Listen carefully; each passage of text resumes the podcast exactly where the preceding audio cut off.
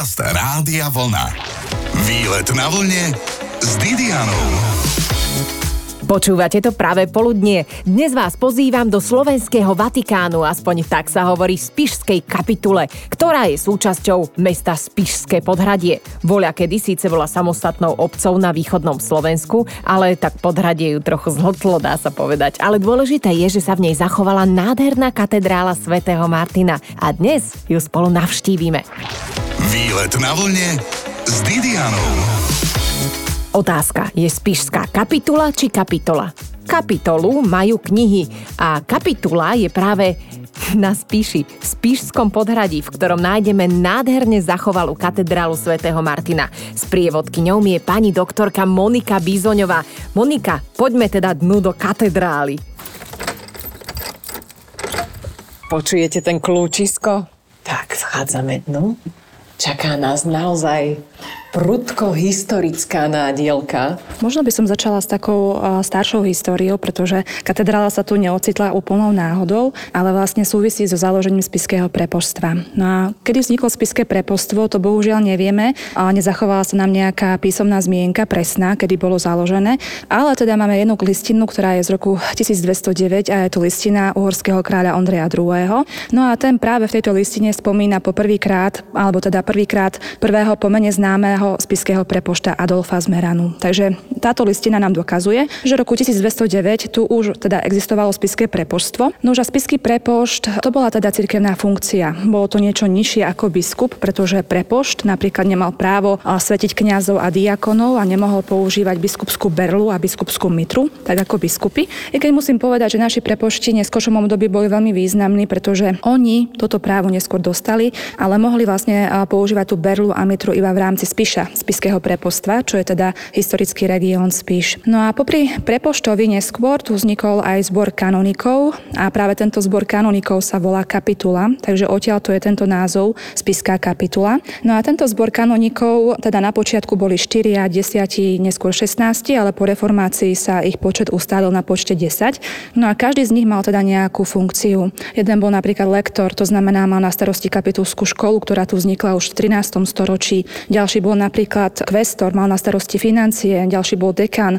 mal na starosti hospodárske záležitosti. Takže bol to taký poradný zbor tohto prepošta. No a prepošt teda tu pôsobil, alebo teda prepošta sme mali do roku 1776. V tom roku bolo to prepostvo povýšené na biskupstvo vďaka Márii Terézii a pápežovi Piovi VI, ktorý ho to prepostvo pretvorili práve na biskupstvo. Tak ma zaujíma, Monika, aký je rozdiel medzi katedrálou a kostolom? Tak vlastne katedrála je kostol ako samotný, ale je to vlastne kostol, kde je katedra. Teda je to biskupský stolec, teda je to sídlo spiského biskupa. Takže v každej dieceze je iba jedna katedrála a samozrejme v dieceze môže byť ešte druhá konkatedrála, ktorá má také druhé miesto, zaujíma také druhé miesto toho biskupského stolca. A katedra to je nejaká lavica? Áno, tamto vpredu, na tej ľavej strane, to veľké červené kreslo s tým baldachínom, to je katedra, na ktorej sedáva diecezný biskup. Môžeme ísť k nej sa pozrieť? Môžeme, Aha, to je tiež asi nejaké historické celé, však to neurobili včera nejakom dome nábytku. Vyzerá, že je celkom zachovalá. Momentálne sme prekročili špagát, kde sa asi normálne nesmie chodiť. Aha, čiže tuto môže sedávať biskup a nikto iný? Nikto iný, iba diecezný biskup. Toto je vlastne katedra pre diecezného biskupa. Momentálne nemáme diecezného biskupa, máme diecezného administrátora, teda stále čakáme na Vatikán, na pápeža, teda kedy bude nový spisky diecezný biskup vyhlásený a ak bude, tak vlastne nad tou katedrou potom bude jeho erb vysieť. Teraz momentálne je to uh, miesto prázdne. V sobotu sa zvy zvykne v mnohých domácnostiach upratovať. O chvíľu si povieme, ako často sa upratuje v takej katedrále. Počúvate výlet na vlne s Didianou. Sme v Spišskej kapitule v katedrále svätého Martina, ktorá je zapísaná aj v UNESCO. Takéto svetové dedičstvo máme na Slovensku. Boli ste už v tejto katedrále? Aj alergikom ju odporúčame. Je tu dosť čisto. Ako často upratujú katedrálu, mi povie Monika Bizoňová. Raz týždenne. Takže wow, to je normálne, že takto prídu poupratovať, lebo naozaj to tu vyzerá úplne udržiavanie čisto, no je to nádhera. A práve sme pod oltárom, vlastne tak si ho môžeme predstaviť. Pred nami je hlavný oltár tohto chrámu, ktorý je z roku 1478, takže si predstavme, že ešte úvodzovka ani Amerika nebola objavená, takže aj Američania stále hýkajú, že takýto krásny rok 1478. To robím Američana. Áno.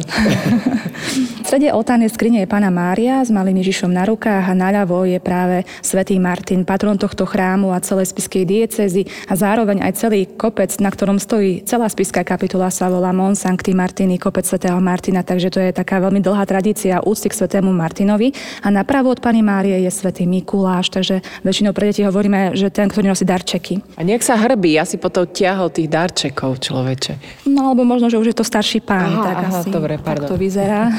No a samozrejme tento oltár je gotický a krídlový, to znamená, že máme tu aj krídla, ktoré sa dajú otvárať a zatvárať. V tých horných častiach krídel môžeme vidieť mužov, sú to králi a jeden biskup a v dolných častiach sú to ženy prvokresťanské mučenice. Ja to nestíham ani sledovať, lebo tam je toľko nádherných vecí, ako tu môžete stráviť hodinu, konkrétne len na ľavej časti tohto krídla alebo tohto oltára.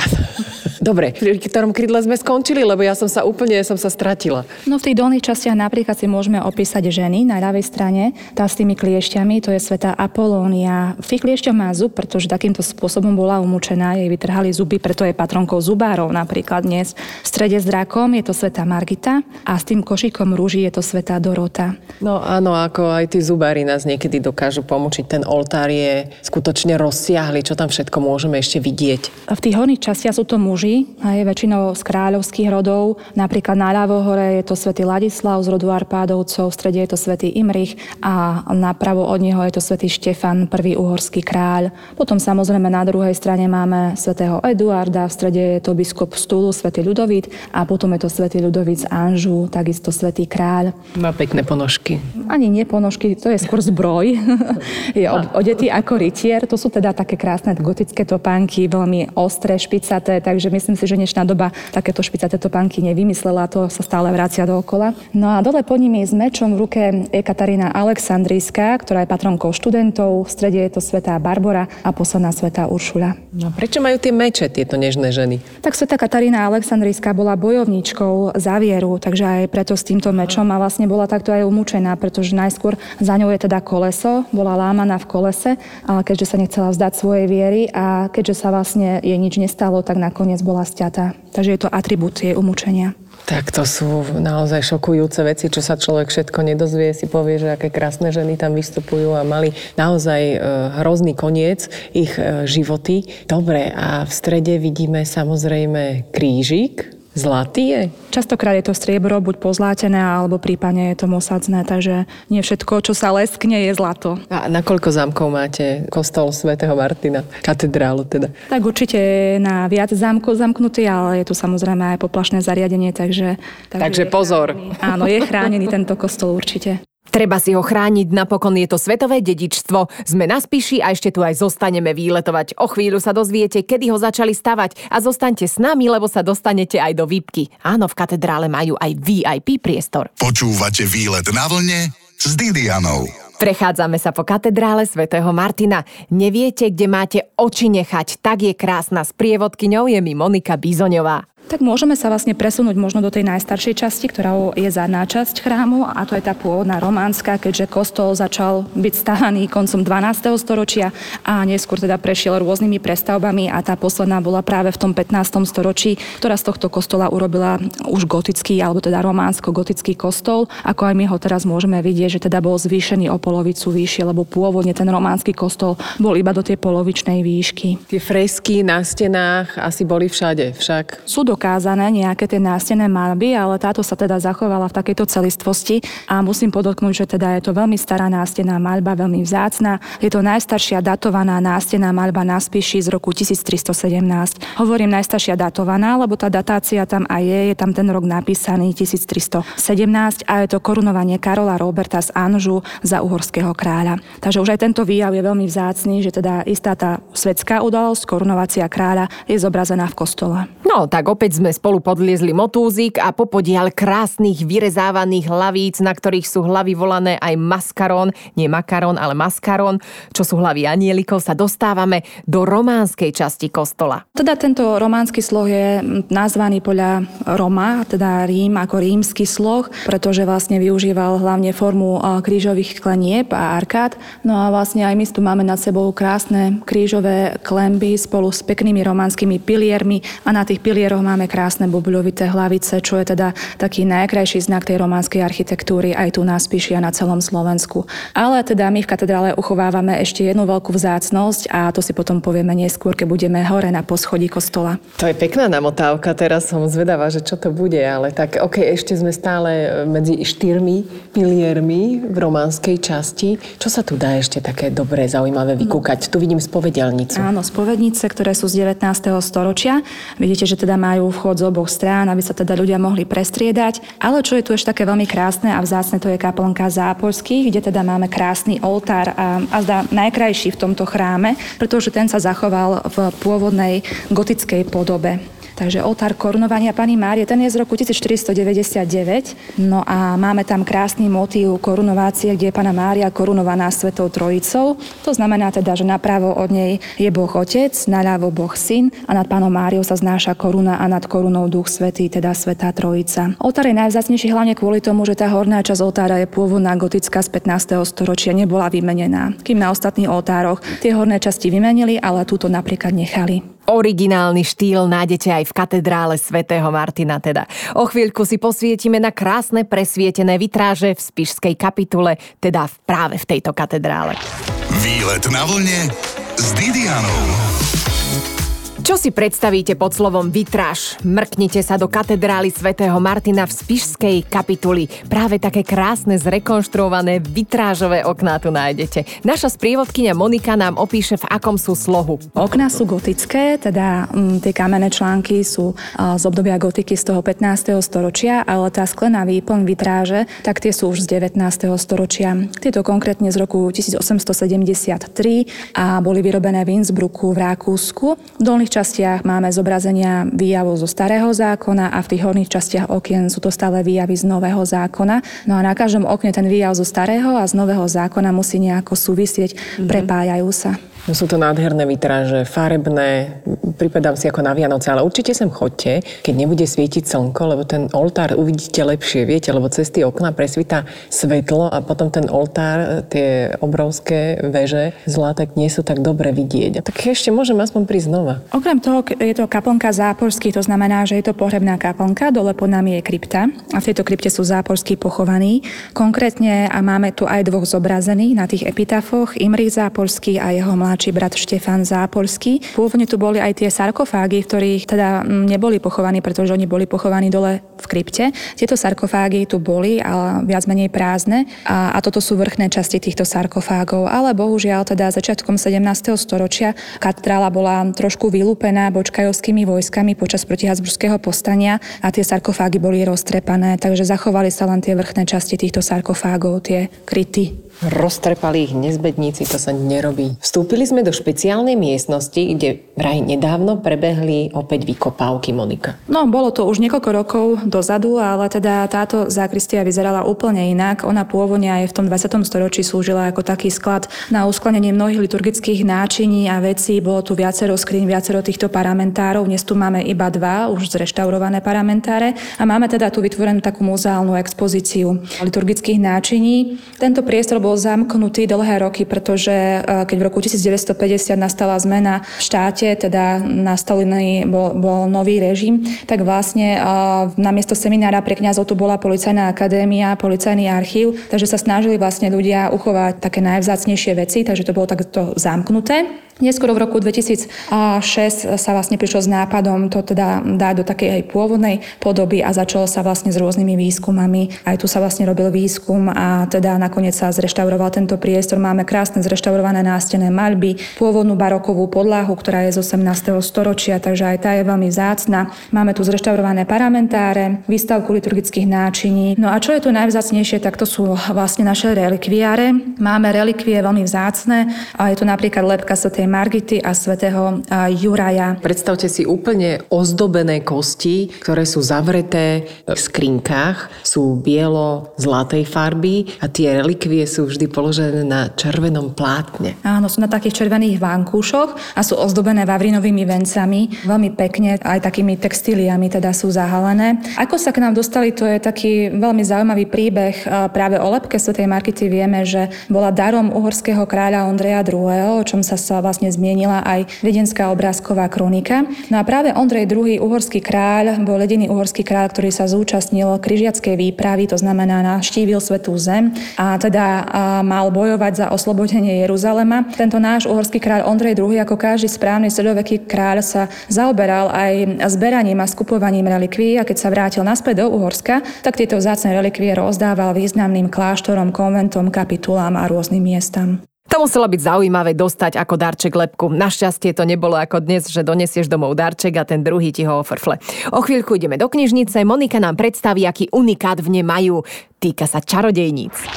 Výlet na vlne s Didianou. Vyšľapali sme zo pár schodov do vrchnej časti katedrály svätého Martina v Spišskej kapitule, zase dostali tie nohy zabrať a sme teraz v takej útulnej miestnosti v knižnici. Tie knižky sú stovky rokov staré a nedá sa v nich ani olízaným prstom listovať. Sú totiž za sklom. Monika, povedz nám o knižnici. Áno, toto je kanonická knižnica, ktorá teda na tomto mieste je niekedy od 18. storočia, ale ten zvyk zbierať knihy a teda uchovávať ich ako knižnicu je už oveľa starší. Zachoval sa testament prepošta Mutimíra z roku 1273 a on ako prvý v tom čase odkázal spiskej kapitule svoje knihy. Bolo ich asi, myslím, 10, no a na tú dobu, na to 13. storočie má 10 kníh, to je ako keby mal 10 Ferrari. Takže to boli vzácne veci. To všetko sa písalo ručne, tie knihy? Áno, knihy sa prepisovali ručne a samozrejme nebolo to len dielo jedného písára, ale teda bolo viacero ľudí. Dajme tomu, jeden pripravil pergamen, ďalší vlastne nalinkoval pergamen a ďalší napríklad napríklad prepisoval ten text. Potom tam bol ten, ktorý kontroloval texty. No a nakoniec ešte na konci v úvodzovkách prišiel grafik, ktorý namaľoval tie iluminácie alebo rôzne iné mm, obrázky. Čo myslíte, koľko kníh sa tu nachádza? Ú, milí poslucháči, skúste si typnúť. Môže tu byť podľa mňa 3000 kníh viac? No, oveľa viac. Je tu takmer 11 tisíc kníh. No a vlastne máme dokonca aj e, dva staré kódexy, ktoré sú z 15. storočia, sú ručne písané. Čo znamená kódex? Je to to vlastne napríklad graduál pre pošta a Juraja. Je to vlastne kniha, v ktorej sú znotované spevy, ktoré sa spievali kedysi pri omšiach a tá kniha je z roku 1426. Ale potom tu máme 42 inkunábul. Inkunábula je kniha, ktorá je prvotlač do roku 1500, takže aj tých máme dosť, teda v počte 42. A ja možno upriamím pozornosť na takúto jednu, ktorú tu máme vo vitrine, ktorú môžu ľudia vidieť v strede. A je to Maleus Maleficarum. Teda je to kladivo na čarodenice. Je to stredoveká príručka, ako teda spoznať čarodenicu. Ako z nej dostať všetky spolupracovnice a tak ďalej. Boli to šialené, strašné časy, ten stredovek. V čom to je? V latinčine? Áno, je to v latinčine, ale musím povedať, že nie je to nejaké, um, dajme tomu, nie že príjemné čítanie, ale je to skôr také teologicko-filozofické čítanie, takže naozaj to veľmi náročné. A tá kniha je pekne pod sklom, asi ju často nechytáte však, keďže je to taká vzácnosť. Nie, nie, nie. S týmito knihami narábame iba v bielých rukaviciach, takže sú veľmi vzácne. Aj táto konkrétne je z roku 1497. A pritom odpoveď, ako spoznať čarodejnicu, je veľmi jednoduchá. Stačí, že tie nesympatická, nie? Asi sa tým tiež ale riadili. Tisíce žien sa potom stali obeťami a aj poďme ďalej do miestnosti, do ktorej sa vchádza cez dvere vysoké ani nie 1,50 m. Už o chvíľku si môžeme spolu buchnúť hlavu napríklad. Výlet na vlne s Didianou. Vyletujeme tesne pod Spišským hradom v katedrále svätého Martina a je tu naozaj tesne. Pozor na hlavu, sme totiž práve v miestnosti, do ktorej sa vchádza takými malinkými dvierkami. Sem, keby vás zavreli, asi by ste neboli úplne šťastní. Je to tu veľmi malé, vlhké, ale aspoň za to je tu taký čudný smrad. Jediné, čo tu upúta a je pekné, je určite zvláštna socha, výhľad a Monika, moja sprievodkynia. Moni, kde sme? Sme v Južnej veži a tento Westwerk to bol taký reprezentačný priestor, ktorý tu mala vytvoriť vytvorený kráľovská rodina. Keď si predstavíme nejaké 20. roky 13. storočia, na Spiskom hrade sa stával románsky palác, jeho takým hlavným staviteľom bol Kolomán, ktorý bol druhorodeným synom kráľa Ondreja II. No a keďže mal vlastne Spiš ako kráľovské domínium, tak sídlil na tom hrade. No a vlastne na opačnom kopci, kde sa teraz nachádzame my, bola Spiská kapitula a práve aj tu sa Kolomán vlastne zaslúžil o to, že bol vytvorený takýto súkromný reprezentačný priestor, ktorý mohol vlastne slúžiť aj ako kráľovská kaplnka. Hlavne kvôli tomu, že na Spiskom hrade nemali teda nejaký priestor na liturgiu a teda na slúženie omši. Takže vlastne z toho hradu tá kráľovská rodina mohla hoci kedy prísť, mali osobitný vchod do tohto priestoru. No a samozrejme našiel sa tu aj dymník, teda bol tento Westwerk vykurovaný, takže tu mohli tráviť aj dlhšiu dobu. Ako vyzerá dymník? Dymník to je taký jednoduchý komín. Čiže dá sa tu zakúriť. Je tu naozaj veľmi zvláštna socha. Tá vyzerá naozaj, že je stará. Ja len poviem k tomu priestoru, že on tak vyzerá starý, odretý a veľmi taký zničený, ale je to kvôli tomu, že v roku 1289 táto katedrála bola napadnutá kumánmi a bola vypálená a keď teda ten dym stúpal, tak vlastne tieto steny takýmto spôsobom zdeformoval. No a samozrejme, keďže je to takýto najstarší priestor v katedrále, tak tu máme umiestnenú našu takú najvzácnejšiu pamiatku a to je najstaršia románska skulptúra alebo socha na Slovensku. Voláme ho Bielý Leo alebo Leo Albus. Bielý preto, lebo je z bieleho kameňa, z travertínu.